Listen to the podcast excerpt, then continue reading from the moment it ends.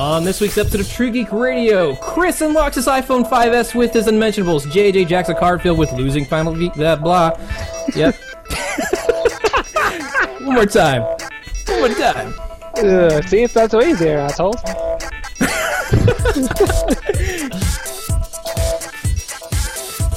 On this week's episode of True Geek Radio, Chris unlocks his iPhone 5S with his unmentionables. JJ jacks a card filled with losing final. Why do I keep on thinking that's Final Fantasy, yeah. Hold on, I, I got this. Wait a second. Just put Final Fantasy in there. Done. This is so going in the show. All right. let's do it. Three, two, one. On this week's episode of True Geek Radio, Chris unlocks his iPhone 5S with his unmentionables. JJ jacks a card filled with Final Fantasy football. And Grant and Zach titillates your synapse sacks with their. Uh, never mind. TGR. This is TGR. All right, it's time for another episode of True Geek Radio. You know, episode 85, recorded on September 24th, 2013. I am Grant, joined by Zach, Chris, Mike. Wait, maybe Mike and JJ. How's it going, guys? Uh, so good. Third time's the charm, right? Maybe, Yeah, kinda. Sure, yeah. I deserve another sip of beer. There you go. So Well- we have a fucking awesome show tonight. I think we have a lot to talk about. We haven't done a show in a little while. Yeah, it's been like uh it's been Three, weeks. Yeah, three weeks. It's been three weeks since you talked to me. oh wait, that's my relationship. Sorry, go on. I'm there for you, buddy. I try to be at least. You don't talk to me anymore. though. TGR's turned into the Lonely Hearts Club. Well, if you weren't such a Starscream fan, you wouldn't be lonely. I will never forget that. I will is never true. give that up. He will I always think have there's, Starscream. there's, I'll there's a hint of truth to that. There's definitely some hints of truth to that. Um, so what are we going to talk about, guys? We're going to talk about we're going to talk PlayStation news. We have PS Vita to talk about. What's going on with the Vita? Uh, the Vita, well, they announced. Uh, well, TGS was last week, right? Yeah, this is next week. Yeah, the Tokyo TGS Game was- Show? Tokyo Game Show was last week. Uh, Sony had a pre-event where they announced a uh, a cheaper, more affordable version. Uh, well, not more affordable. It's the new price point Vita. They also announced More uh, affordable for them. Well, yeah. I mean, they dropped the price. We all kind of saw this coming, and you know, message boards are blowing up. People complaining about them changing out the OLED for a uh, just a regular LCD screen. But I mean, it's a cheaper Vita. You can't really complain. Like, were you not going to buy it before anyway? Like, who who really cares if people complain? So. Uh, it's cheaper. It's you know iPhones and regular smartphones have those kind of screens, and people don't. People are just fine with it. So, um, you know, if if it can make them make more games and save them some money and get broader audience, I'm all for it. But I want a uh, Vita. yeah, this is a good time. I mean, they come in a ton of new colors. Uh, it, I, I think it looks just great. Uh, uh, there was a lot of side by side comparisons done. Uh, the hardware seems to be on par. Uh, yeah, I just don't get the uh, the upheaval. I mean, do you guys care if they swap screens? I kind of do.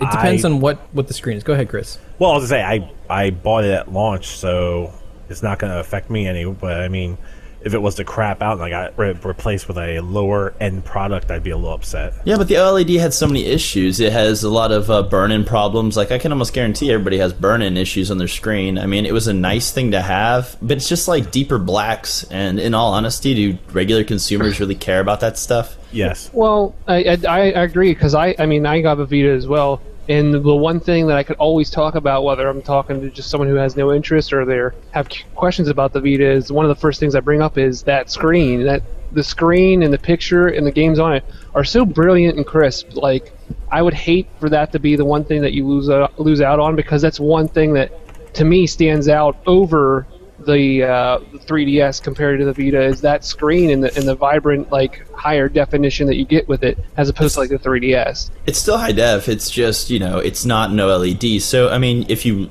put your eyeball up to it, you can see differences in the pixels, and like the darks aren't as dark. It's still high def. It's still Uncharted. It's still that stuff.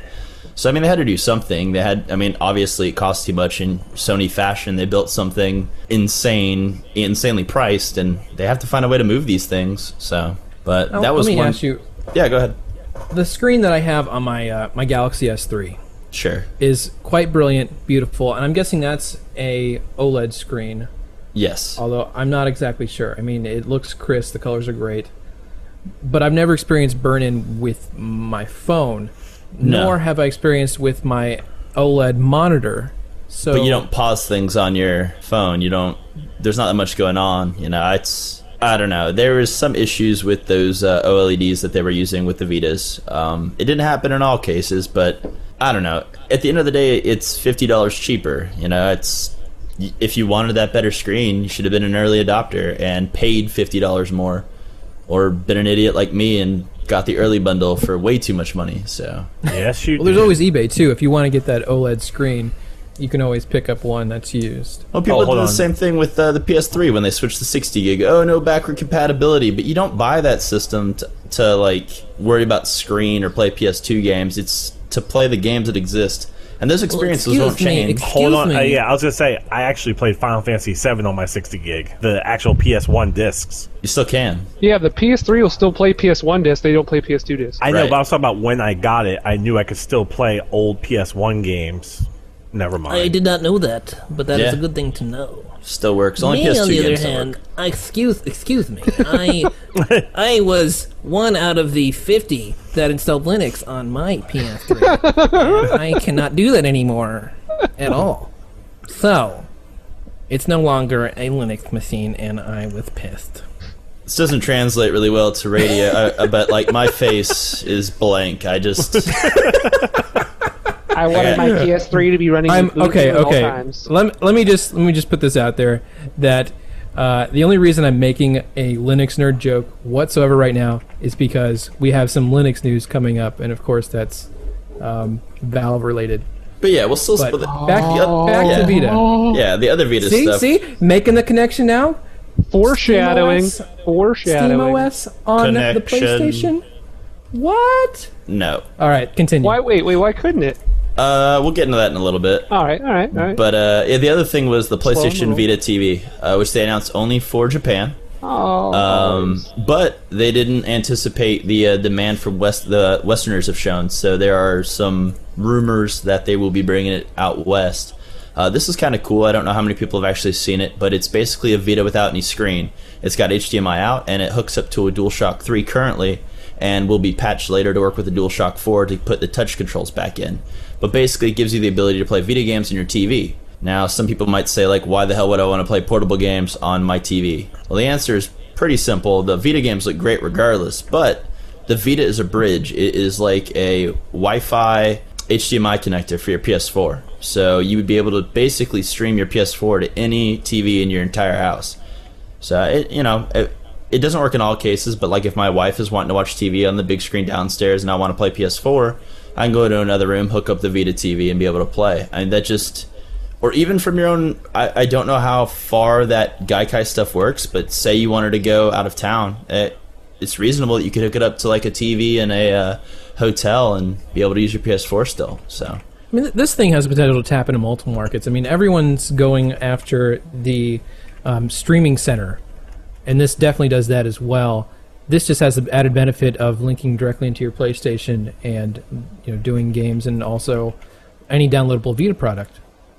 I was I was pissed when I found out initially when it was announced that they had no plans for bringing it to Western markets because it's a beautiful product and it it, it, it seems like a good answer to a few things that uh, we've been you know we've we've had needs for before. What do you guys think? What do the well, you were you were talking about, and it's funny that you said that. How you know everyone's looking for that streaming center and how this Vita TV can do this. I mean, did you read about uh, what the president of Sony said? What was it? I think yesterday, um, talking about the PlayStation brand as a whole. I mean, they would still be make their consoles or their hardware and make that like a central point, but they want to bring the PlayStation brand, meaning like its games and such, to different services, meaning uh, tablets, phones. They wanted to do, talk about smart TVs. I mean, this is all far in the future, but imagine that where you can play your PlayStation games and have it streamed through like your smart television, as opposed to having to have that console. I mean, that's for something Or in the future, if they did do that, I mean, you could have somebody who would might want to own an Xbox, whatever it would be at that point, but still be able to play their Sony-centric games. On their Sony TV and their Sony tablet and their Sony smartphone. I mean, Sony's got such deep brand penetration with all that stuff. I mean, they're in a really unique position in you know comparison to a lot of other companies. But still, think- that would be a way for them to touch, you know, touch, get a new consumer base other than, than somebody who wants to buy just a straight up console. Right, right. Have you seen the uh, PlayStation Mobile initiative where they're uh, releasing a lot of the PS1 and PS2 games on the Android platform slowly, but still coming out? Uh, a little bit. I mean, I was glad because like two years ago, when I before I got this beautiful Thunderbolt, I still have. Um, I was looking at. Remember, I was talking to you, and I was like, "Oh man, I really want to get that Sony Xperia because they're talking about putting PlayStation games on it." And can you imagine playing like Final Fantasy VII on it? And what did they release? Like three games for it. So, yeah, I mean, I'm Weren't glad they I all didn't get Final that Fantasy piece games? of shit. Well, no. So the other thing is Square. I mean, not to talk bad about Square, Don't but you they it. have they have their own Shut mobile your mouth. initiative. You shut your whore mouth. But those companies all have their own mobile initiative. You've seen almost every single Final Fantasy, you know, besides seven and greater, released on you know for, as applications. I own. So, yeah, exactly. I mean, they, they already exist, so it's hard for Sony to get a foothold with anything that people actually want to buy. You know, I like Jak and Daxter, and I like Crash Bandicoot and all and Spyro and all that stuff, but uh, yeah, it's hard for them to, to get in that market. I think this is a really really good way for them to uh, establish themselves as a, a streaming giant and like take a bite out of that Apple market. So dude in our chat room uh, actually brings a good point that we kind of glossed over uh, with the uh, the Vita TV itself. It's another one of those low cost um, systems that will will hit a certain niche group uh, at the just the right price point. He said Well, you don't have to save up five hundred dollars to get the the Vita TV as opposed to the PlayStation Four. So for some people, it'll be an extender, and they'll buy it after the PlayStation Four. But uh, you know, I think a lot of others might actually go for that first. Absolutely true. But the other problem is, I mean, you got to remember, I, I am a huge Sony fan, but they nickel and dime the shit out of their fan base. Like, it comes with a DualShock 3, but no memory card and no game. So, we all know the memory card problem. They announced the 64 gig memory card, but who knows how much that's priced. The 32 gig is still Sixty-four thousand dollars. is still 80 bucks. I mean, those things are tough, but yeah, I mean, it's a very viable option to compete with Chromecast and with uh, Apple TV and, and Roku. I mean, it's it's it's a great idea, and I think if they don't release it in the West, it'd be a huge mistake. So they could really market it and get into a lot of households. Can agree more. So can you? Um, I, I mean, this is probably the most important question about both the PS Vita, the new version, and the Vita TV. Can you manage um, fantasy football on it? Uh, you can't do it on that, but on the Xbox One you can, and I wouldn't be doing it anyway because all of my fantasy teams suck ass. Thanks, friends. I appreciate letting our personal lives spill over in this podcast and make me feel like more shit about something that I'm typically pretty good at. Hey, What are you talking about? In I know nothing single one of about my this. I don't watch league, football. I have an amazing sleeper, Montee Ball, and I smack him in every league.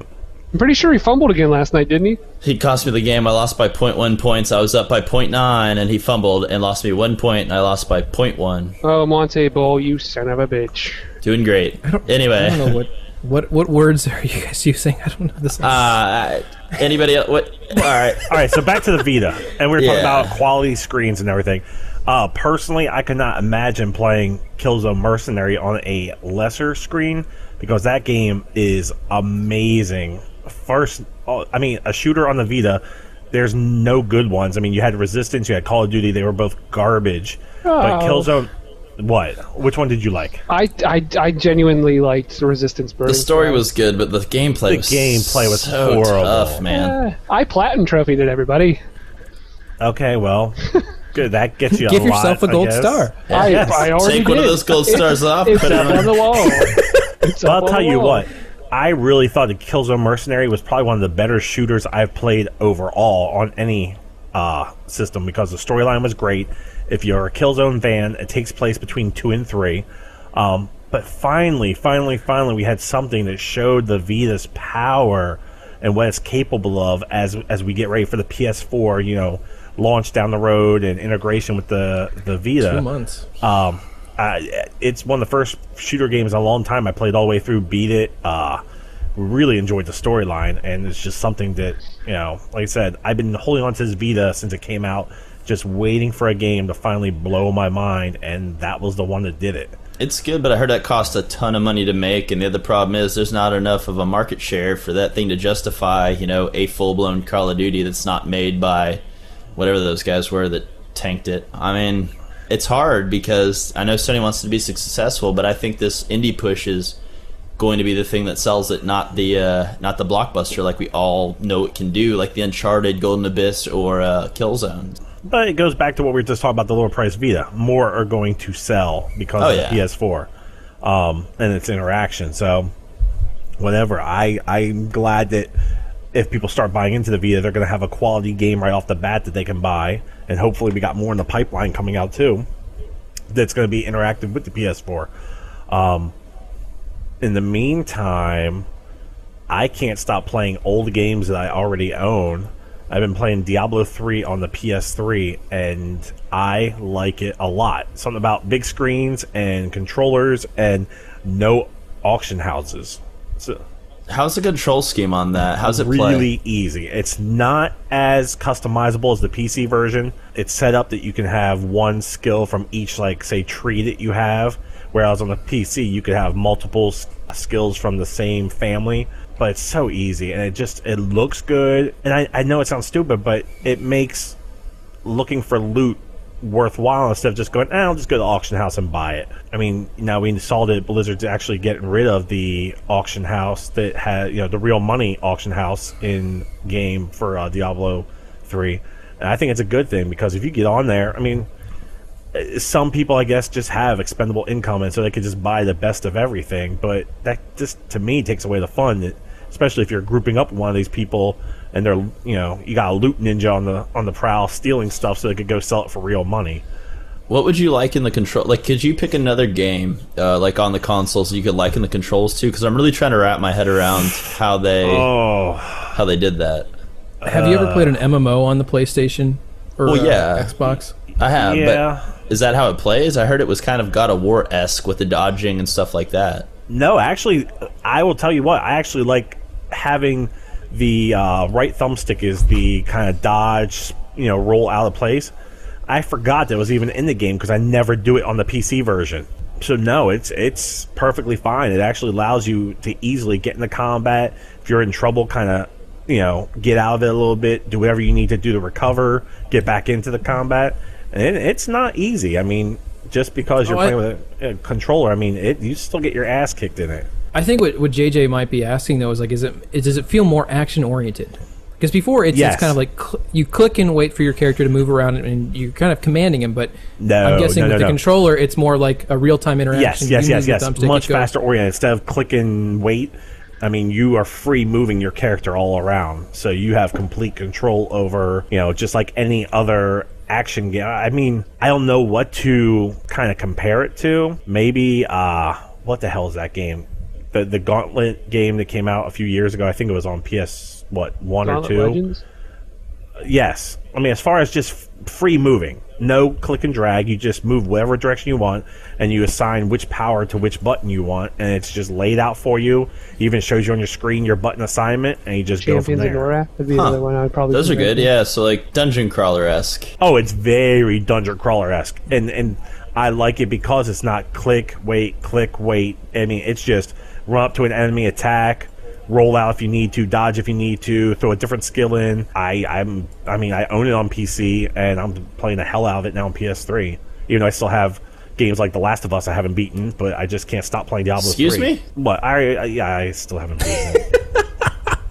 I You haven't. Zach, man, you guys. I haven't played. I haven't played it He- since the last time we talked. He read your five page review, and you know That was distilled at that, down to bullet points to try to make it easier to read. Oh, on, on Killzone Mercenary, I was going to write a review on it. Then I realized that I'm horrible at writing reviews, so I'll just tell you it's awesome. I'm working something up. I can tell you guys it's probably like an eight and a half. Uh, it's got some issues. It's a handheld game with shooters. The controllers are kind of funny. Uh, I would, if you're looking for a game on the Vita, definitely buy it. The multiplayer is really solid, which is surprising for a handheld. Uh, definitely recommend it. Chris and I played the uh, multiplayer a lot. I, it's it's What game was fantastic. this? Kill, uh, Back to Killzone- Killzone Mercenary. Yeah, Killzone Oh, Mercenary for the Mercenary, Vita. I didn't write up a review because JJ is much better at writing than me. So, Uh, but yes, great game. Uh, if you ever want to play with me on PSN, Chim Death Monkey. I would say on Xbox Live, but I traded in my 360 towards a PS4. So yeah, oops. Wah, wah, wah. I have a question about Diablo, man. yes, Um, probably, in my opinion, the area where PC always has trumped in uh, absence of voice chat is communication. So how is communication in Diablo 3? Because Diablo 3 is a uh, it's a multiplayer game. Oh, if you want it to be. I Well, mean, unless like, it's not, unless mean- you want to solo the entire. But but you know it's it's, I, it's a I big part have of 'cause Diablo I 3. played a little bit with uh you know on PC with JJ before and we had fun but I basically sold the whole game myself it's it's since it's I mean, so you have to admit that it is a multiplayer game, though. Oh Yeah. yes, and it's more fun with multiplayer because you know your enemies get harder, you get better loot.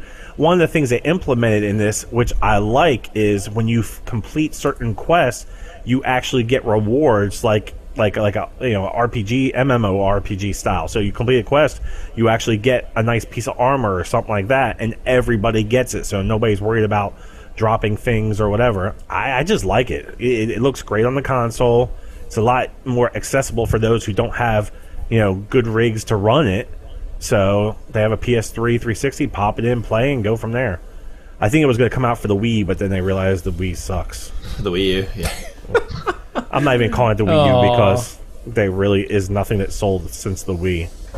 Yeah. What about you, Zach? What have you been up to, brother? Um, I've been playing a lot um, of Final Fantasy XIV: The Realm Reborn. I'm absolutely loving it. It's it, it, it, it was everything and more than what I expected it to be after the atrocity that was 14, its original launch. The one thing that I mean, I know that, that has its its well known. Uh, problems like every MMO does. Like there was some server problems the first week, and Square Enix was very cool about it. They were always updating about the status, and then they gave everybody a free week who had it. But the problem that's going on right now, unfortunately, and it kind of ties into what Chris was talking about, what has made Diablo so much more enjoyable for people on consoles, like almost every person I've talked to, is the fact in which now they're trying to, I believe, fix on the PC in March when they're getting rid of the real money auction house and the paid and the fake money auction house. Both auction houses are going away for the PC in March. I always hated that in 11. The auction house always just it killed me because the only way to get anything if you didn't want to grind. Yeah. Well, I no no no no. I'm talking about the auction house on Diablo. Oh, I think you're talking about no, Final Fantasy. No, the auction house on Diablo is going away. The real money and all that because of all the exploit all the exploits that have come out for it and all all that sort of stuff. So they taking that out and because with Diablo on the consoles because there was no real money trading and nobody could make a a you know a profit or whatever or try to exploit it. They're, the legendaries drop at a much higher rate, so that's why people are having a lot more fun. Because if you don't have people you can play with, you're getting high level stuff, so you can go through the game by yourself and solo it. Basically, just tear your way right through it and that's the big problem right now with Final Fantasy XIV. I've played a few MMOs now, uh, mostly well, a few MMOs that I genuinely care about, like you know the Old Republic or Final Fantasy XI. The, the popular ones. yeah, yeah, the real money, the real money traders are absolutely out of control on Final Fantasy XIV. No matter what, if you go to any of the main cities, there's just con- your your general chat is just completely streaming with people shouting from real money traders. Um, they send they send tells all the time, and unfortunately, I learned the hard way because my account was hacked about at the beginning of the month, and they stole all twenty some thousand of my gold and and uh, sent it to some dickhole to sell for real money. I tried to turn it in, and Square Enix kind of been slacking ass, but that's it's it's so bad. It's it's something that needs to be fixed, and it's a, it's a shame that it kind of ruins MMOs for everybody. But I'm glad that Diablo's and Blizzard has seen the mistakes that they've made, and they're and they're fixing it. So I think it's going to bring with that new um, expansions coming out, the Reaper of Souls or whatever. It's going to bring that sort of fun back to Diablo. What's Diablo about? Loot and drops, and that's Yes. what the PC Yeah, and edition's going to go back to. that's exactly the point that Chris is making. But also, when uh, when Diablo 3's developers announced the change, uh, they they they were very humble in saying, "We we understand and we know this is what Diablo 3 is about. It's about getting good, awesome loot and feeling good about your achievement. You earned this." Now, something I was just reminiscing about, which I think is funny in the chat room. Uh, I remember back in the days of Diablo 2 when I used to play that. I mean, spammers have been around forever, and I remember how, I mean, no matter what game that you created, like what, uh, you know, multiplayer game in BattleNet, uh, you'd always get the Korean gold farmers joining your game and spamming, "You got Saj? You got Saj? You got Saj?" Which, if you're familiar with Diablo 2, SOJ is Stone of Jordan, the uh, the rare ring that everyone kind of used as currency back then because there was no value on gold because it was so abundant and uh, also you know always spamming for trades. I'm wondering if Diablo 3 is going to kind of de-evolve back into this system. We have a certain item that will be now our, our, our gold trade item that we will use as currency. They'll You always guys find uh, something. ever experience that? I, I didn't. I, I got Diablo 2 when I got 3 when I first bought my PC, and I really haven't played much of it because I haven't played much of 3 because I kind of just lost interest. I'm excited for March because I think maybe I'll get, be able to get back into it. But I think there'll there'll always be somebody who'll try to find that, and when the the, the real money auction house goes away, they'll find something that is exploitable, and that'll be like you said, their new currency of trade. I mean, yeah, it's unfortunate. Every every MMO has that issue. I mean, uh, Uh, how did how did how did how did Kotor or not Kotor, but the Old Republic? How did they thwart it? Because remember, right when the game launched, General Chat was just unusable. It's- oh, it was horrible. Yeah, it's gotten it's gotten a lot better. Like I never I never dealt with anything, especially like to the to the effect that I am with Final Fantasy XIV right now. But you, I never really got much in terms of, or even in general chat on almost all of the worlds. I can't really remember somebody spamming for, hey, you know, this go to this site for free credits, or go to this site, you know, only ten dollars for twenty thousand credits. I think the Old Republic, but I, also the sad thing about the Old Republic is there's times I'd be playing and I'm one of twelve people on the entire planet. So. That's how I feel sometimes too, Zach. Back to the Lonely Hearts Club again. I, I got. I have my. That's my new ringtone. It should just be one is the loneliest number. Speaking speaking of ringtones, did you notice as soon as we started talking about Star Wars, R2D2 started piping up? That was me. I was getting emails. Hey there, True Geeks. It's Grant here to talk business. That what? Oh yeah, business. I mean, for us, because every time that you go to audibletrial.com slash truegeekradio, sign up for your free audiobook and 30-day trial, uh, we get $15, which is fucking great, right? I mean, you get a free audiobook, and I get $15. You know what I'm to use that $15 on? I'm to spend it on you. That's right, buddy. I'm going to take that money that you got something free out of and put it right back in your pocket. You know how? Well, I'm going to tell you how. I'm going to make, I don't know, maybe a, a, a contest of some sort where only one person enters, which is you, because you're, I mean, let's face it, you're our biggest fan. And, uh, yeah, we're, we're to make it so you win that contest. It's, it's great, right? I mean, maybe not you. Maybe you're not the winner because maybe you're one of 15 million people that listen to our podcast. I don't know. I don't know the metrics. I just work here. But what I am telling you is that audibletrial.com slash truegeekradio is your gateway drug into a hundred thousand titles and more of of hours upon hours upon hours of audio content. Great audio content. Right now, I'm checking out Heir to the Empire. You know, that Star Wars book. It's kind of actually three. It's a trilogy of books. It's called the Thrawn trilogy, and it starts off with Heir to the Empire, and it's great. There's John Williams music, there's sound effects, there's Marc Thompson who narrates all the characters. It's fantastic. You got to check it out. It's audibletrial.com slash truegeekradio. Remember, that's audibletrial.com slash truegeekradio.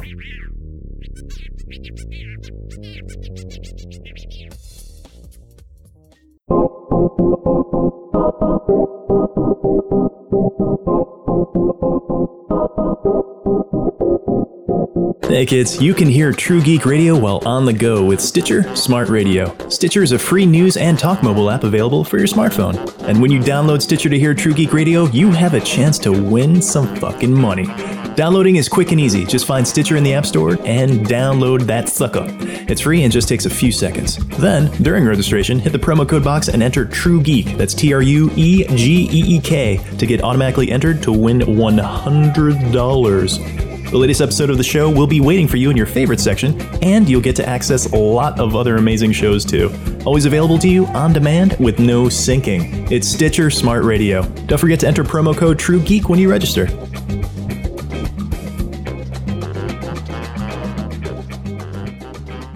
Zach, you've always been most up on TGS. I didn't honestly pay a ton to it. I watched the Ground Zeroes thing, but other than that, anything else happen? You usually have your ear to the to the ground and Yeah. that kind of stuff.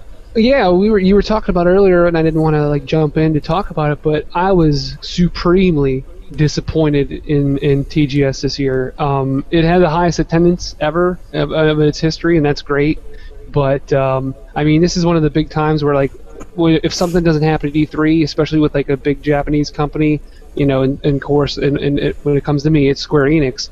You you always think they're gonna wait, oh, we're gonna hold off for TGS, and even Tetsuya Nomura said, okay, well, I don't have much, especially about Kingdom Hearts 3. We don't have much here, but you know, we might have a little more information for you. We'll have some more information for you at TGS. I It's followed it. I followed it like a fucking chicken hawk all weekend long, and there was absolutely nothing. The only signs of Kingdom Hearts 3 there was the same three pictures that they had of like the character models of Sora, Donald, and Goofy from E3 up on the wall, and that was absolutely it. But they So- blew their load early. I mean, that stuff all came out at E3 because Sony wanted a big presence at E3 and all this kind of stuff on their stage show. Well, I understand, but there was nothing. Nothing big came out of TGS. Usually, there's something like the big thing, like was especially with uh, again. Sorry to always bring it back to this, but with Kingdom Hearts fans, um, last year TGS is where they announced Kingdom Hearts H. point one point five HD remix, and the big rumor was everywhere was this year they were going to announce the 2.5 2.5. remix, and it, there was not anything. There was no hint of any 2.5.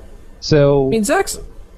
You're, you're not wrong at all. I saw um, IGN really reaching with their video content this year. They they did a um, what is it movie Ico or not movie game Last Ico Guardian. and then uh, Shadow of the Colossus. They did a video on Last Guardian saying where is it? I mean, they were really going. They were asking the same question you were. What is with all the non announcements that we're, we're we're not getting anything? It's a year? real easy answer. That game has been repurposed as a PS4 game. The assets have been recycled. That producer quit and said he was going to stay with the team, but that game is it's coming, but it's not going to come till two or three years. I mean, they're going to have that idea because people are clamoring for it, but that game you saw and the original idea, like we'll never see that game. Yeah, though they said that they're balls. waiting. They're waiting for the right time to quote reintroduce it. Which, which, which like what JJ is saying, I feel like it's going to be. It's not going to be the last Guardian that we all expected. It, like, and and you know, thinking back to the first time I saw the video, how many years ago? I you was and so me watched it together in your uh, in your Abs- apartment. Absolutely, well, that was Were you one holding of the, hands with a uh, shirtless poster of Marky Mark? Actually, actually, our uh, his fiance and my wife to be were sitting in the other room making fun of us as we crowded around a computer, going, "Doh, look at this thing." all true statements here, everybody. so, but I don't know. I, uh, I, there's a there's a big not a problem in our culture as uh, as nerds and geeks and people that really follow this stuff, but a, a lot of times our expectations are bigger than what the project actually is, and you know, it looked cool, but Sony's not a fool. They're not gonna backburn a game that's that's to be good. You know, they obviously fast track success, and that studio's had a lot of problems. That team had a lot of issues, and that game was probably a mess and didn't play well. And they said, well, you know, you need to send it back to the drawing board, and that's probably what happened to this game. So I I understand it, but it's it's just another talking point.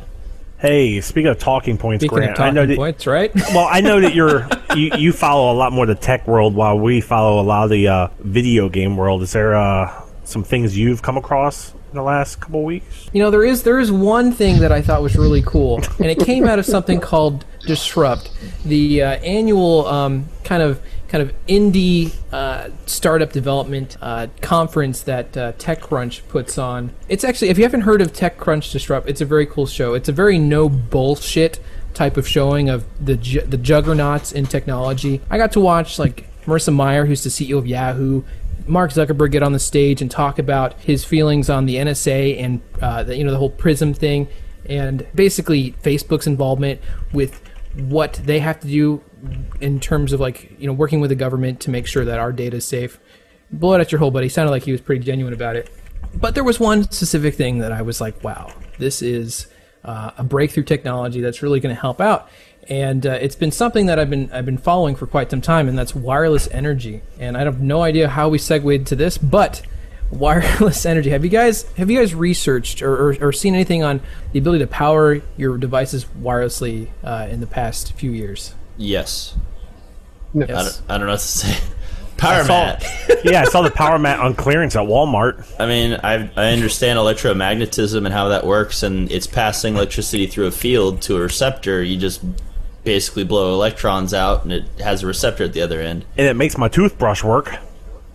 Eh, But yeah. that's but that's close range wireless energy.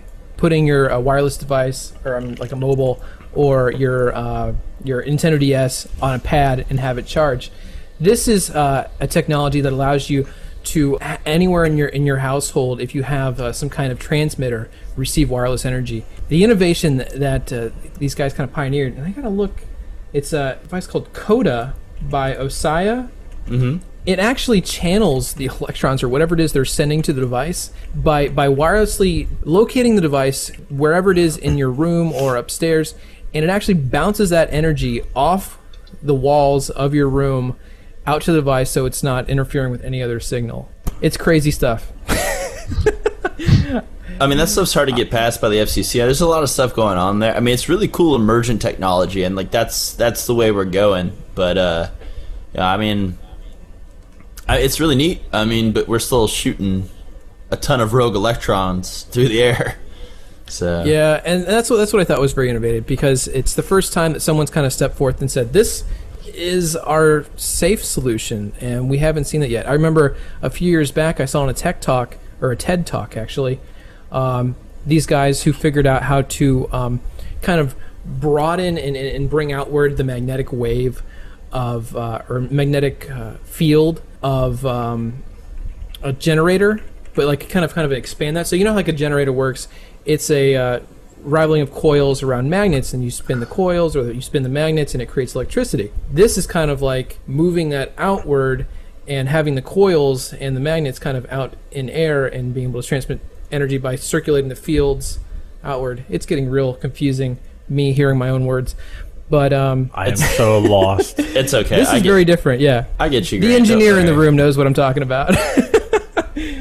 I, I wanted to bring bring attention to this because it's very cool technology, and if you haven't haven't really thought of the idea of having wireless energy, you got to check it out. You got to get on Google, Google Cota, and Google um, Ossia. That's O S S I A, or just Google wireless power. It's cool stuff. I mean, uh, Bluetooth technology has been talking about using uh, wireless for everything in the future. You know, our HDMI, everything's going to be wireless. We're talking like I think 5.0 was their goal for that, where they're talking about having no cords. It's all Bluetooth all the time.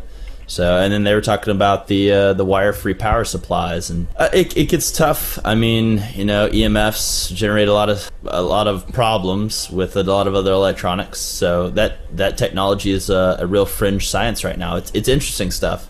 I definitely second what Grant said, and Google it. It's it's some cool stuff. I think in the next probably the next two to three years, probably more around five, we'll be start we'll start to see this technology in actual practical uses. For a long time, technologists have been talking about uh, power mats for for uh, electric cars, which I think Yep. is a great use. But this this is actually this is pinpointed at our everyday everyday devices. The, the day that I can forget about charging my device, I'll be happy. Well, it's the same premise. What they do is they, they target a frequency and they bounce the electrons at a certain wavelength to match that device.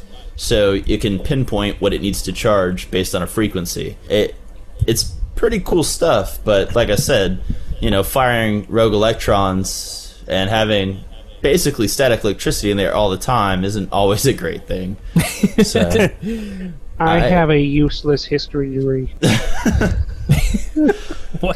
wow. it's some cool stuff. I mean, it, it's definitely something to keep your eye on. Um, I, I don't know. It's it's cool fringe science stuff. It, it- that that kind It of thing is. is always neat. and it's something that I've wanted for a very long time. Which brings me to my next topic. Fringe. Back to video games. but Star Wars The Old Republic, a game that I want to love more, but have had just a very hard time wrapping my head around, is finally bringing real good space combat to the MMO universe of The Old Republic. And I wanted to kind of yes, they announced this finally. We're getting like kind of like Star Wars Galaxy like space combat. What what do you guys think about that? Because I know many of us on the panel have talked about Old Republic before. Can can I chime in on this one? Sure. Go ahead. No. Because I played Star Wars. Galaxies from launch on. The space combat never happened. I, I can never ever actually find a space a space combat. And one time, I found a few rebels attacking a star destroyer. Like I was always flying around in my Y wing, and usually you can actually have somebody else join you and be the back gunner, and you're looking for space combat and you can't find anything. So more or less, the space combat in the galaxies, I was flying around my pre-order Lando's party barge and just looking for things to do. I could never actually find any space combat. Um, with the low amounts of people that are already hard to run into on the Old Republic, I cannot imagine a large space combat battle unless they, you know, kind of cut down the amount of actual battlefields you could join instead of having 12 people on a planet, as Zach said earlier. I would love it, but I mean, I even went out and bought a joystick for the old Galaxy's version. I was like, yeah, I'm, a, I'm gonna be able to fly my, my ship around. It's gonna be awesome. And then I just found nothing to do. Sounds of you awesome, guys- but uh, it, it- I wish it would work. I really hope it works. I remember having a very distinct idea of what I wanted before Old Republic launched because I knew they were going to have space combat, but I had no idea it was going to be kind of like it, it's not even as good as Star Fox, but it, it's kind of like Star Fox on rails. Have any of you guys played Freelancer? No. And by the way, welcome to the show, Mike. hey, Howdy. No Freelancer, no, I guys. have not personally played it. Freelancer, go on. It's a game. Uh, it's the space sim by I believe it's the guy who's uh, okay. What is that? Something space project, new space sim. Uh, I can't remember. Um, but it's it's, it's it's it's a space sim by Microsoft that came out many years ago. Uh, that has some very innovative controls because you were able to drag your mouse as a kind of like a directional cursor as your kind of navigation tool instead of like using arrow keys to adjust your your pitch and yaw and and drive your ship that way. And it, it was a very nicely designed game on space combat. And I was hoping for this the open space aspect of it because you were able to fly from planet to planet, dock with those planets, go do your business there, go do your business here, and uh, we didn't get that with the Republic. Um, it's a request that uh, many people that are fans of the game have been requesting since day one, uh, even since before day one, and, you know while it was in beta. And um, they're finally working on this project. It's it's it not a lot of information has been announced so far. Uh, only uh, some stills of certain aspects of the game and a quick trailer which kind of shows off space combat. But uh, I'm thinking we're going to get kind of a Galaxy S or Galaxies esque implementation, but hopefully with more fun than Chris had. The game you're thinking of is Star Citizen. Star Citizen, yes. And the developer of that game actually took a hiatus. He was the guy, same guy who did um, Wing Commander. Yep. Yep, it's a crowd-funded game by Kickstarter. The uh, the Galaxy on Fire series is that just spiritual successor to Freelancer, or is there any original developer involvement in those as well? You know I what I'm talking don't about? know, but you're piquing on my interest. Mike. I can't comment on that. Galaxy on Fire 2. I feel like we discussed it once before, which was the reason I purchased it because uh, of the similarities to Freelancer. I'm pretty sure it's coming to PS4 as an indie game. I forget. Well, not that, but Star Citizen. I remember them announcing that. I think. As an indie game, that game's starting to look really big, especially with the budget they were able to. Um, Yeah, Whack up. Twelve million Not only on dollars isn't that much in development. Not in JJ Sam's as well. Uh, not in the game development. this, not in the this- game development This man arena. parts hundred dollar bills, people. It's it's just not the way it. Uh, it's not the way budgets work. It's not that much. So I mean, they did a good job. I mean, it's a game that a lot of people want, but I mean, Eve gives that itches that, but you have to do all the spreadsheets and stuff. I tried try to do Eve, but even a math guy like me just pff, nope. That's way too much time. Star Citizen uh, has been amassing funds even after their Kickstarter uh, release or whatever completion happened. Um, I uh, I heard about their, their beta program and, and, and actually bought my copy through that, which uh, I'm excited to check out when it launches. So check out Star Citizen and also KOTOR, the online version. hey, Mike. Now you're up, here. Is yo? there anything you wanted to talk about? Um, well, we've already covered so much. My life has been full of lots of things. We haven't covered your vacation in Los Santos. You mean you mean real life? A vacation in life?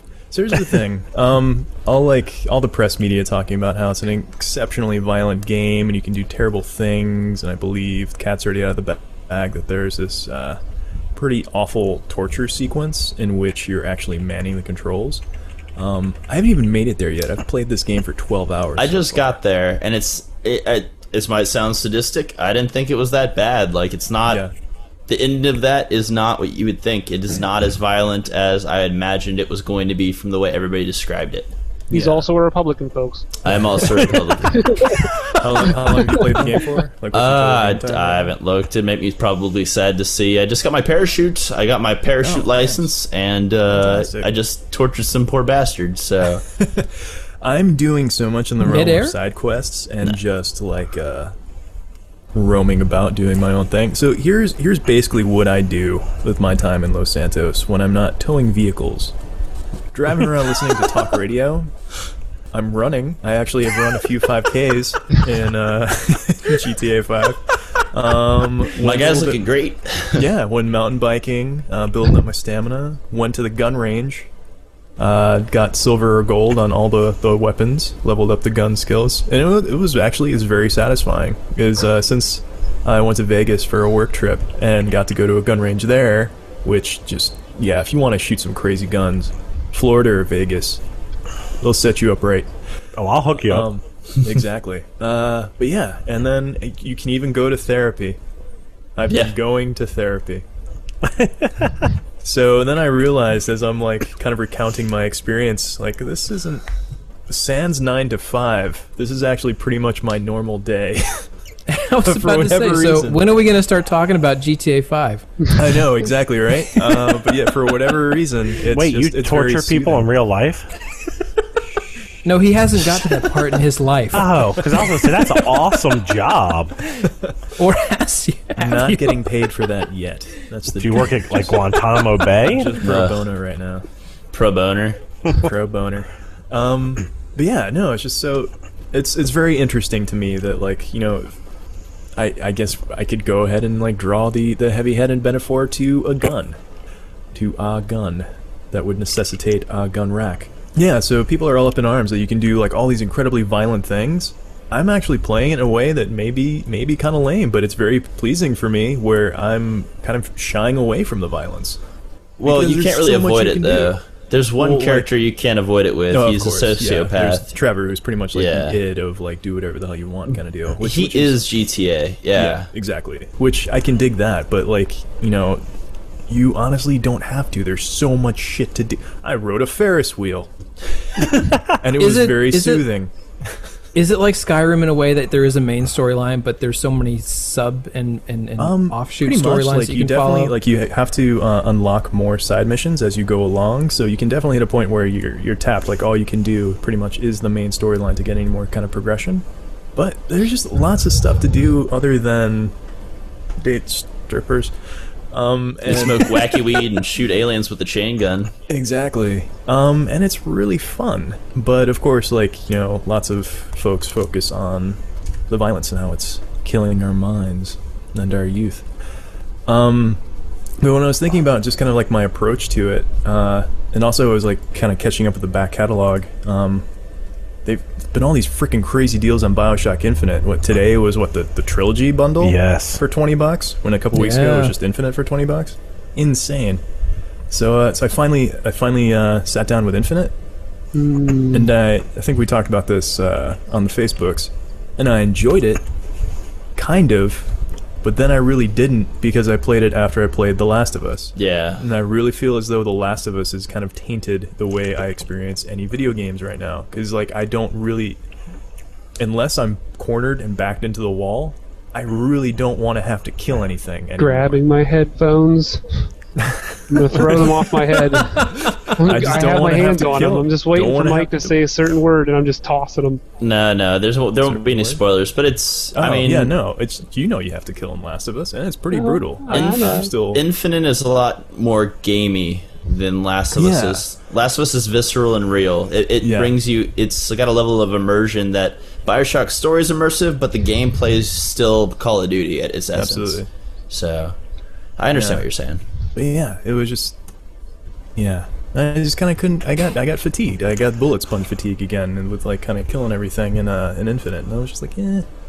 And then oh, the time travel, frickin' Swiss cheese plot holes that made Ah, everything pointless. Careful.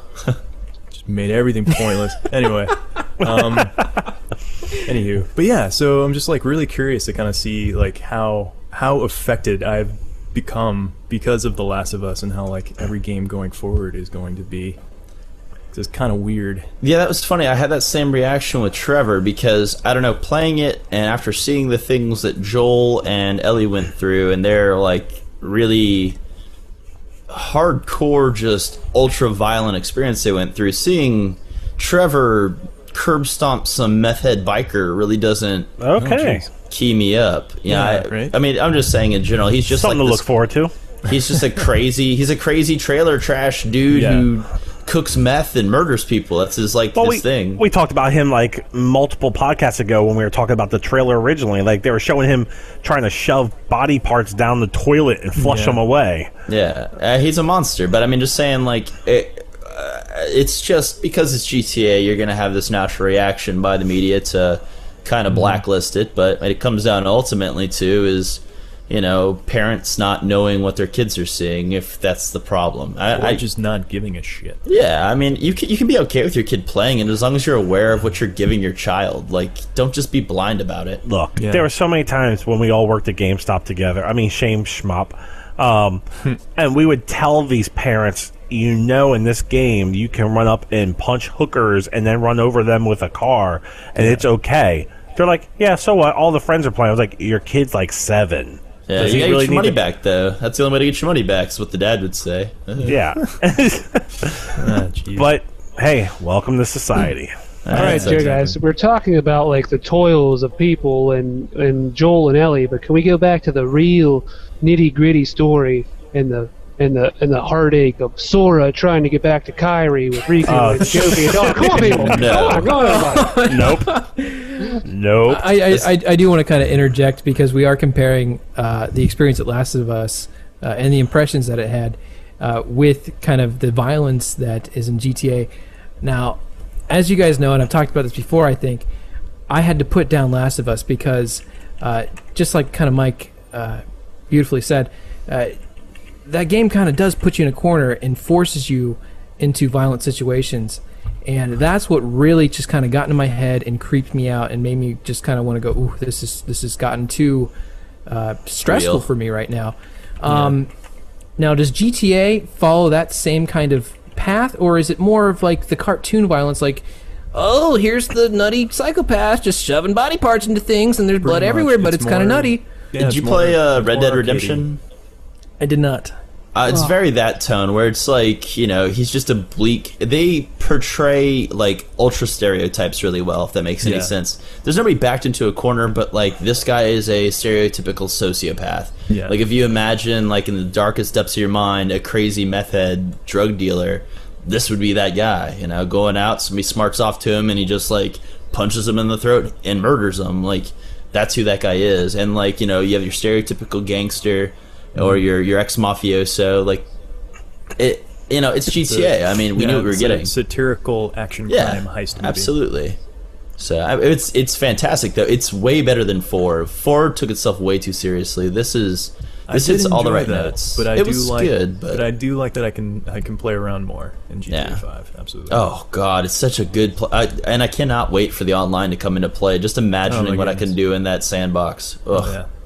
Talking about meth and uh, drug dealers and stuff. So Breaking Bad's coming to an end.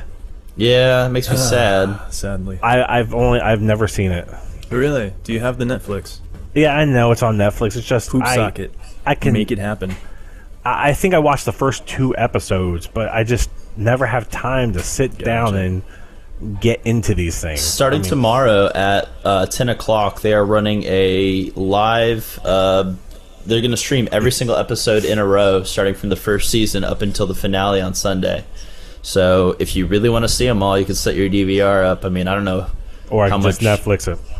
You can. I mean, uh, yeah, it, it gets thrown out around a lot, and uh, it, Get hopped up on that blue, just not sleep. it's a uh, it's a show you have to see, man. I could uh, do meth just to watch the show. uh, it's the best written show I've ever seen. It's fantastic. Really?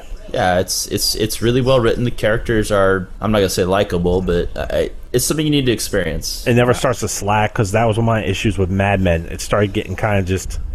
bleh. Oh, no, this one has been really yeah. good as far as like each each action and consequence. It like it makes sense, and you like you just you're just watching the wick burn. Yeah, it's very smartly written. That's Well, Definitely. I can tell you, I am already addicted, and we're not going to go into detail for spoilers. But uh, Agents of Shield came on tonight, and it Yeah. was awesome. It Was was. it? uh, You could sit down with somebody that doesn't know the Marvel universe, and they would probably like the show. Like my Mm-hmm. wife liked it, and she's not into that stuff. But if you're into the world of Marvel, you've seen the movies, you have any knowledge of the comic books, you just it was it was a really good show. Like I was very impressed by it. But that's all I'm going to say because I don't even think it's uh, aired out west yet. I was very happy about the NFL Super Pro cameo. That just made my heart sing. on Agents of Shield. He's he's the unsung hero Uh. in the Marvel universe. it comes on at what eight o'clock on Tuesday nights. Yes. Okay. We'll talk about it more next show once we all get a chance to see it. My wife wants to see it. She works uh, at a hospital overnight, so she wasn't able to watch tonight. So I'm waiting patiently. But you know, it was just like I said, it was perfect Joss Whedon because it was intriguing enough to keep nerds happy. Like I was like, oh, that's that's a total tie into this movie, and oh, okay, and that has to do with this storyline. But at the same time, there was like the good, funny little catchy jokes in there that my wife was giggling at because she caught them. Yeah, I was really, really impressed by it. Did and, you and, like it enough that you can see it getting canceled in the next two hours? Um, yes. Breaking news? With the billion of dollars that Disney No. spent on that pilot, I am sure. I, you know, I it didn't click until the show actually started. There's a reason why they they started this show the day that Iron Man three came out on Blu-ray. I mean, and talking and during the show they showed a new trailer for Thor. Um, Cool. And it all That's ties right. in together. I mean, the that's show cool. is literally tiled in, ti- uh, uh, tied Yeah. into all the Avengers stuff. So We'll It's like when uh, ABC used to do the Wonderful World of Disney every weekend, like the big Sunday night movie. It's like late '80s, early '90s, and that was like largely a tie-in to whatever the new. I, I am going to spoil the- that I did not see Stan Lee in the show anywhere. What? And I was looking. I was like, he has to be here somewhere. He's everywhere. Not even like on a bloody baseball card or something. What about no. it? Like but he's even in. He's even in the Spider-Man ride at Universal. So like, I was like, he has to be here somewhere. But Right. no, they'll have no. him. They'll have him somewhere in the show. There's no way. we exist in a universe now where there's been what eight Avenger movies, the movie Avengers, a TV tie-in. Like, what? When did superhero movies do this? This is great. Like, this is fantastic to be us. Batman Begins. Ugh, uh, that was 05. Uh, I think But- Spider-Man, the original one, the Sam Raimi first one. Yeah, but then the, the sequels were horrible. But yeah, well, they got dark and Wait, The where, second where, one where did we get the superhero movie? I thought it was X Men that really made the uh, the footstep. Uh, I guess. Yeah, maybe. Yeah. Yeah, that was in 2000. Yeah, Give it a I thumbs mean. Absolutely. It, it's just interesting how uh, you know, it- you know, Batman Forever was just this Ugh. awful Ugh. thing for so long, and all these superhero movies are so garbage. And then all of a sudden, it's like, boom, we have they're blockbusters. It's not even like a niche audience; they're making billions of dollars worldwide. This the is Batman Forever soundtrack was my Oh. favorite. Mike Time in Wong. high school. He knows his shit. Dude, some kiss from a Oh my God. man. Did you Rose, did you guys indeed. see the Hold me, um, thrill me, you- kiss me, kill me? Oh, you too. It's a good video. Indeed. Did you guys see the the screen test before Batman Begins, where Christian Bale actually wore Val the Batman Kilmer. Forever, Forever suit? Yeah. Yeah. hold on, th- is that the suit with nipples? No. That's No, no, that, that was the Then I'm- George Clooney. then I'm not going to watch the video. I'm pretty sure that was like Joel uh, auctioned off Schumacher. to a garbage dump. Yeah. That was Joel Schumacher for you, everybody. Hey, he needs to have nipples on the bat suit and the tornado needs to roar. Go with it. So I, I had a question about um about Shield real quick, and and uh, Chris, was it was it you in the cast that has seen the show, or did anyone else get to get a chance to see it? I didn't get to see it yet. I I watched it. I think Chris was the only one. Yeah. How did you feel about the acting? Because I checked out the trailer and it was a very ABC s trailer. Like, look who's back for some uh, Marvel stuff. It's Agent Coulson. That's the kind of tone that the trailer gave. he he acts exactly like he does in the movies. Yeah. kind of like to the point, but at the same time, kind of makes you giggle sometimes with some of the things he says. Um, and it was actually there was some there were some violent parts I thought for an ABC show. Like there was some uh, ass kicking going on. Um, I like I said, I'm not trying to give anything away because so many people did not see it. Don't see don't give it. me anything away, but like what like, like your opinion, like was the acting of the of the the ensemble that they brought together to be the agents? Was that was that a good Yes. like? Were they great? well, okay, good. I'm excited just- again for the show. but the thing is, they actually showed it. I mean, it actually said pilot, so it was more or less just kind of introducing the characters and not really getting into them yet. Um, Gotcha. So each one played a small role altogether.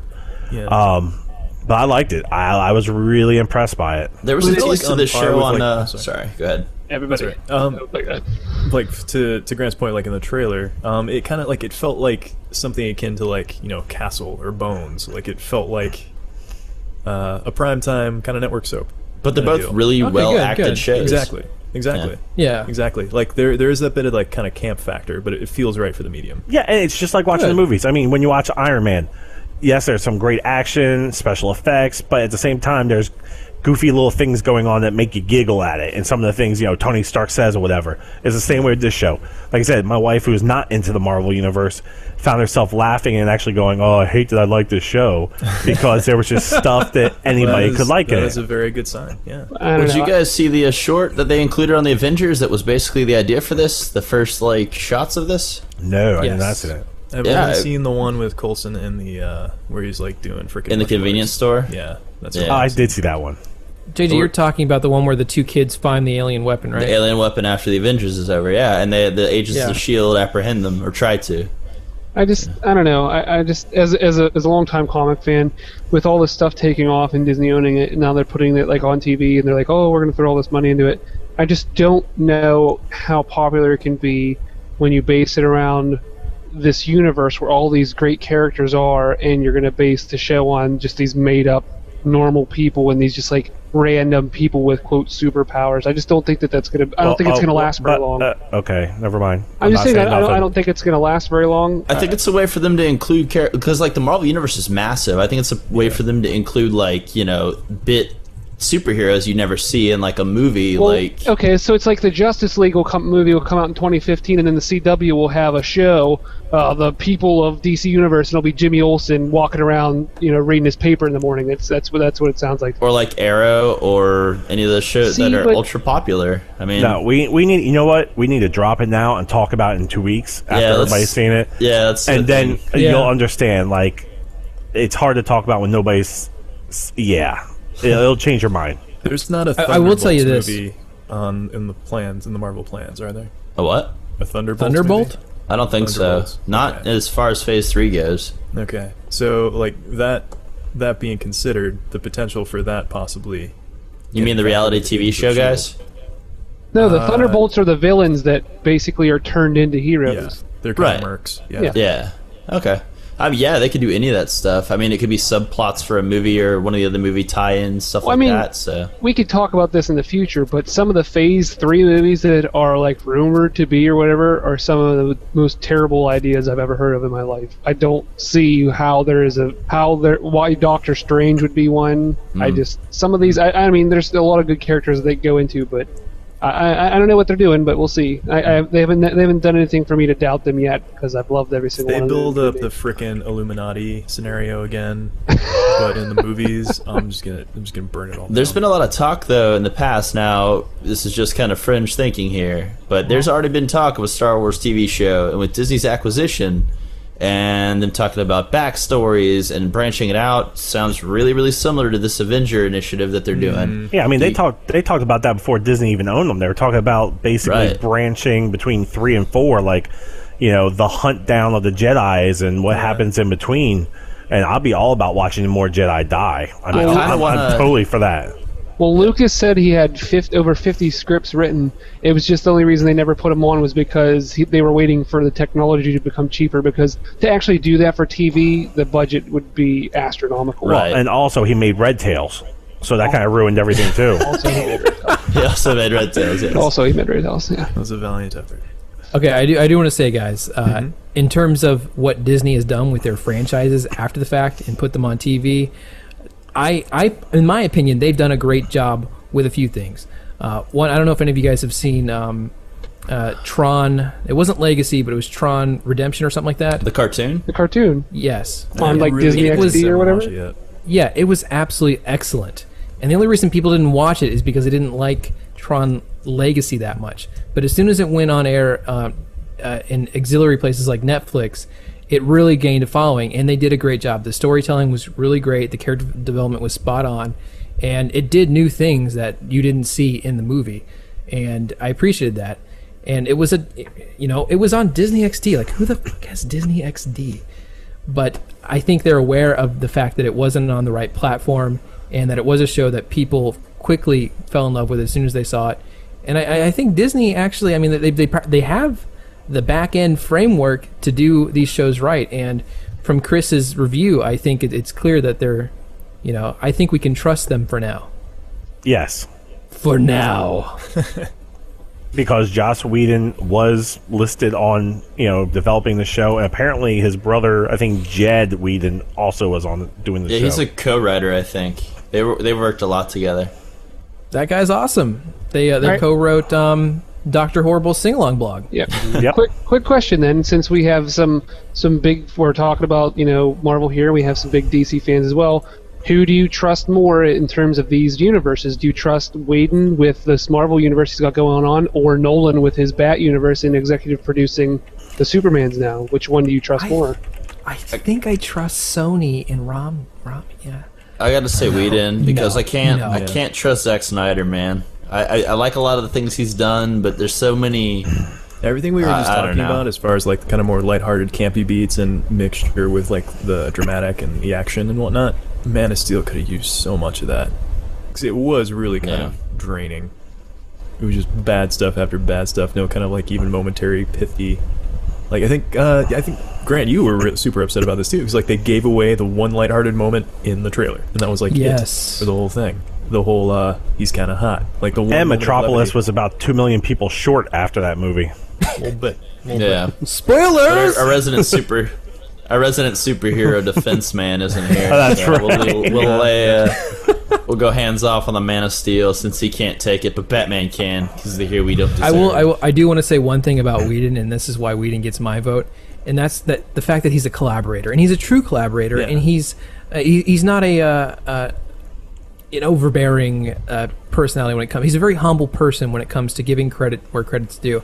Right after the success of uh, the Avengers, uh, the first one of the first things Whedon did was get right on his blog, and he wrote a very long kind of this is kind of who I am, and I, I don't consider myself this visionary. You need to know that there were so many people that influenced what the Avengers was, and I didn't write this by myself whatsoever. And uh, that's, I think, the big difference between what Lucas became and what Whedon is now is that Whedon hasn't locked off all those doorways to outside thinking. He's he's a true collaborator, so that's where my vote is. Do you think Abrams could bring that back to Star Wars? Yes. Yes. I think it's Your a, answer. I, I, I I have the utmost faith in him. Everything that he's talked about so far, how he said, you know, I want to scale back the, you know, the CGI. I wanted to have that heart and soul that the originals had. I, I, gen- and you know, building sets and doing it again in London and everything. I, I absolutely believe he's going to bring it back to its roots. Because there was in the no words CGI in Star Trek. well, that was different. Except for Yeah, R2D2 in- flying past. Yes. In the words of good George Lucas, uh, he was trying to create a used universe, and that was, you know, most of the charm of what Star Wars was. When you saw things, they weren't shiny new pieces of CG; they were things that have been around. Well, the It's an- it's remastered an ones old- would argue that, but Ugh. yeah. Don't make me jump through the internet point to there. punch you. that never happened. I blacked it out. Yeah, Okay, you know what? That's why Boba Fett will always be so much more likable and and, and, and and real than Jango. It's because Jango wore a brand new suit. Boba, he's got battle scars, man. You know he's been That's through some true. shit. He's got battle scars, And, dude. and and Boba Fett got beat by a blind Han Solo. So All right, all right, all right, all right, all right. We're not gonna He go. did, into and he did spend some time in uh, a Sarlacc cell. He got eaten by a planet's anus. Um, He he did time. got out. He they found it somewhat. He was found somewhat indigestible. So shut up. Just I, I just imagine him crawling out like I can't believe I got caught in an anus. I have a jetpack. What am I doing? That is canon. That is one. Oh, there's so much shit in here. There is one hundred percent canon. Everybody needs to know that. the smell. George Lucas even Oh, said my he had plans to add a scene in where Boba Fett escapes the Sarlacc, but of course, in, in all of his infinite Lucas wisdom, he said he felt it would take away from Jabba's death scene. Well, I Which a think giant worm getting choked by a woman in a bikini with his tongue. Ah, This is the Abrams movie that I've been waiting for. not pivotal. Amazing. Uh, good well, time. ah, this has been uh, this has been good. Anybody got anything else? I actually purchased World War Z on Blu-ray, even though I wasn't a big fan of it in the movie theater. I forgot I pre-ordered it on 3D on uh, Amazon, and the Blu-ray version was awesome. The unrated version was so good compared to the PG-13 version that I saw at the theater. And then it made me realize, let's say the new RoboCop, is it going to be the same? Because RoboCop's going to be PG-13. Are we going to see some unrated, awesome, original style Blu-ray version that you know I shouldn't even waste my money at the theater. Just wait for the Blu-ray. They're not shooting that scene where he gets blown to pieces, though. That's they've already. Oh, they need confirmed- to though. They've already confirmed that's not in the movie. Car bomb. Look. That's right in the trailer. It Ah, has to- I know. He's gonna get blown up by a car bomb and then shot in the crotch. Yeah. as long They're as gonna somebody come back says by I'd buy that But for we a can dollar, rebuild him. I will go see it. I know they won't do that though. Oh, If there's at least like a Smash TV arcade machine Yes, somewhere, that would be yes. okay. so I mean, like I said, I I I know JJ liked World War Z the movie. At first, I was not a fan, but the Blu-ray unrated version just felt more in line with the book. So Nice. I guess we'll have to see if this happens with these other movies that should just be ultra violent, but they will not be because they want more ticket sales. I remember when uh, I heard that Daredevil was getting a director's cut, and my first thoughts were that, yep, that was a misunderstood masterpiece, wasn't it? Nice. Oh, oh, something we totally I'm for, shining. something we totally forgot about Grant, and we had talking about this on the pre the Steam OS. Is there a way to? Oh, oh. mean, we- there- we there's talking- actually there's actually two things because we need to talk about Steam OS and the fact that Valve is announcing two more things besides Steam OS uh, in the next. Uh, yeah, 13 more hours for the next announcement, and then I think at the end of the week that we're gonna have our last. Uh, but also, we need to talk about iOS. So if we want to Oh, back, back, back, back, back, back, backtrack a little bit. iOS is pretty. Will not play Steam games, but you can use Steam on it and buy things for Steam. And that's There your you iOS 7 wrap up. There you go. And if you Chris, put your you man words? bits on your uh, fingerprint scanner, it Siri looks up porn, as we proved in our uh, pre-show video. For the record, he did not show us this. He just said it happened. I just want to I- I know. I put we didn't the phone, actually watch Chris. I put the phone up to the screen. I'm so glad it. that you did that because you I saved our viewers so much time this. scrolling back through our show. Yeah. What, what's that? I said I no. I was just letting everybody know we did not see his dingus. Yeah, but no, that's, uh, No, no dingus involved. Nothing. No, no. Once once we reach a certain amount of followers, people, that's when we'll show you the dingus. So come on, log in and like us, everybody. once So we have is that what happens when we when we unveil the helmet when the helmet comes off? we're gonna It's just a giant. it's, it's like, the Vader unhelming scene from Wait. Empire. Wait for that love banner that. ad. I love that my my vocabulary has expanded tonight. I now know the word dingus. So Did anyway, it know uh, before? I think I think well, it's obvious what it is, but I've never heard that No, or the used it. dingus is like right here. Uh, Hey, Oh, yeah, before, the, uh, Anyway. yes. Anyway, before I, I, to- let's Put that, put that away. what, Zach? No, I was gonna say because before you get to the actual Steam OS, I mean, does anyone have any thoughts of what like the next ones could be? Because I definitely know that Yep. At least one of the people in our chat, and I told him I would Thank shout you, it out Zach. for him. Black Mesa, Half Life Three. He seems to think that that's definitely going to be confirmed. So, I mean, for the nineteen thousand people who've been waiting how many years for that, I hope that that is what happens. To You ready for my conspiracy theory corner? Oh Christ! So you have SteamOS announced for everything. Uh, you're gonna see uh, smarter and smarter TVs with backload. You could probably backload Linux on most of that stuff. They'll probably have some kind of uh, family sharing game share thing, which would link your computer to your TV Uh, or to they already showed that. PC. Right, that's what I'm saying. It ties into that. So if you Gotcha. so next next step is the Steam box to allow that to all stream Yeah. from your Steam box to that, and then what sells a console? And the answer is exclusives. And how else do you sell a ton of exclusives other than Half Life 3, which they have been sitting on and not talking about? And if you could incubate anything, this is the time to do it. Three announcements. Seriously, come on, Gabe. Quit being a dick. Why would you do that? Three announcements, seriously?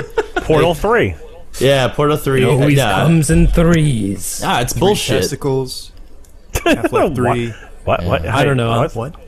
Um, no, I- but I think, uh, I feel like the next one's going to be, or at least one of them will be, uh, hardware partners. No, I Yeah. think it's going to be Total Recall the game with three boobs. Three Knocker edition. I think we're going to see a new Team Fortress. Three. Possibly. Dude, people would Yeah. literally burn that building to the ground if they got another Team Fortress before they got another uh, Half Life 3. We might. We might. I thought the world was going to explode when they announced Portal 2. Like, I literally thought that they were just going to go to Valve and just force Gabe Newell out in the street and make him code it in front of them. so, that is a passionate fan base. And to have, quote unquote, three announcements, and what's the third announcement going to be about the Steam big deal? Like, don't be an asshole, Gabe. We all know what you're doing over there. We know what you're doing with your crazy knives and your big chin beard. You're making I think he's making a shark game. I think he's making a, a game about swimming with sharks. Just jump on the sharks. You just play as the Fonz on a set of skis and just keep. I think he's just making PowerPoints and analyzing data Oh. sets. That seems to be What be if he's what making a mod for. Half Life with Sharknado where you fight them with chainsaws? I would play that. Hmm. Shark gun. What about if Sharknado he gun. made a mod where you're playing in the Half Life engine with Sharknadoes, but you have to sell custom built shark um, assets and Hats. hats. Yeah. Yeah, and then it becomes an economic game. It's it's like Sim City, but with sharks. And, and they just caught a two-headed shark off the coast of Florida. That that, that, that makes it even crazier. That's that's both legs at once, Oh. and it, it, it ties right in. So yeah, I think I think you're right. I think um, the hexagons and the circles um, that that make up magic and voodoo are in uh, you know in line with the planets. Sans dick here, guys. Anybody else have any like actual theories about what these other announcements are going to be? I said sans dick, so you know I'm serious. Nice. No, because they always like hint to something, and people seem to they think they uncovered some riddle on their website, and he's like, haha, nothing. This isn't a riddle. It's literally the number three. He's making three fucking announcements. He can't be that big of a douche. So what? it could be three things. He could say, uh, "We have Steam OS. We're coming out with a Steam console, and I like tacos." Rolls. eh, you know. Okay, I, I do agree that it's it's too much fanfare for it not to be the monumental Half Life Three announcement. Left Left 4 Dead Three. Left 4 Dead Three. Oh, there you go. All right, all right, all right, all right. Portal Three, Left 4 Dead Three. Well, how about this? What if all three of those games are the exclusives for that console's launch? I'm, I'm being serious. I mean, it makes sense, you know? Eh, In a total Mel Gibson conspiracy theory kind of way, he's seeing like numbers on the wall and shit. But still, you've set your up all your brands to be on the third. You, you've got all these things in place. I mean, they By exclusive though, what do you mean by exclusive? Because now that I think about it, it, it's stupid to do an exclusive for just Steam OS. I mean, their install base of Steam itself on PC is perfectly all right. But they would all install Linux on their already gaming PCs that already run all their games off of Steam and probably don't use their PC for anything else, so they'd be good to go. But it's already proprietary if you think about the install base of Steam. I'm sure It's it wouldn't affect too much, but I'm sure that the early adopters of SteamOS would probably get it first. What about if it was like two or three months Why of would you do exclusivity? that though? Why wouldn't To you get- do that? to get to get I mean you're only going to get the nerds who know I mean excuse me but you're only going to get the Ugh. people who know how to install How a new OS. you. Sorry, Zach. that is an insanely rabid fan base, and I think that that number is a lot higher. yes, they than- will. They will. I will. But you're you're counting out the the other market and markets. if they say, I mean, with these consoles coming out, because they've already said it's going to be a direct competitor to the Xbox One and the PS4. If Gabe comes on for the third announcement and says, "Here's all this stuff we've announced," you know, what Steam OS and the Steam Box, and here are the games. Oh, by the way, order it from our website tomorrow. At the end of this thing, before these other two consoles come out. They get a lot of uh, media coverage because everybody's already so rabid for these consoles. I, they're terrific at that There's no way they're going to do that. What do you want to bet on it? Oh, Pizza? Take all the money I don't have. That's just that's, no, no, that's just bet food. There's no Okay, reason to get okay, money okay, okay. I bet you three tacos that Gabe would When eat we right have- now. when we have a True Geek Radio get together in the next few months, hopefully, whoever loses this bet buys the pizza. All right, All right. deal. All right. well, I think uh, it's, You can be buying a shitload of pizza, bitch. Oh, We'll see about that loser of Final Fantasy football. Oh, speaking of three, I think he has zero wins and three losses. Shut your ass. That's right. That's right. All right. That's it for another episode of True Geek Radio. Please send us your comments and questions to mail at truegeekradio.com. Your feedback helps us make the show better, so please write in. Episodes of True Geek Radio are available on iTunes, Stitcher, and of course our website. You can keep up to date with all the cool stuff we talk about at True Geek Radio on Twitter or Facebook.com slash True Geek Radio.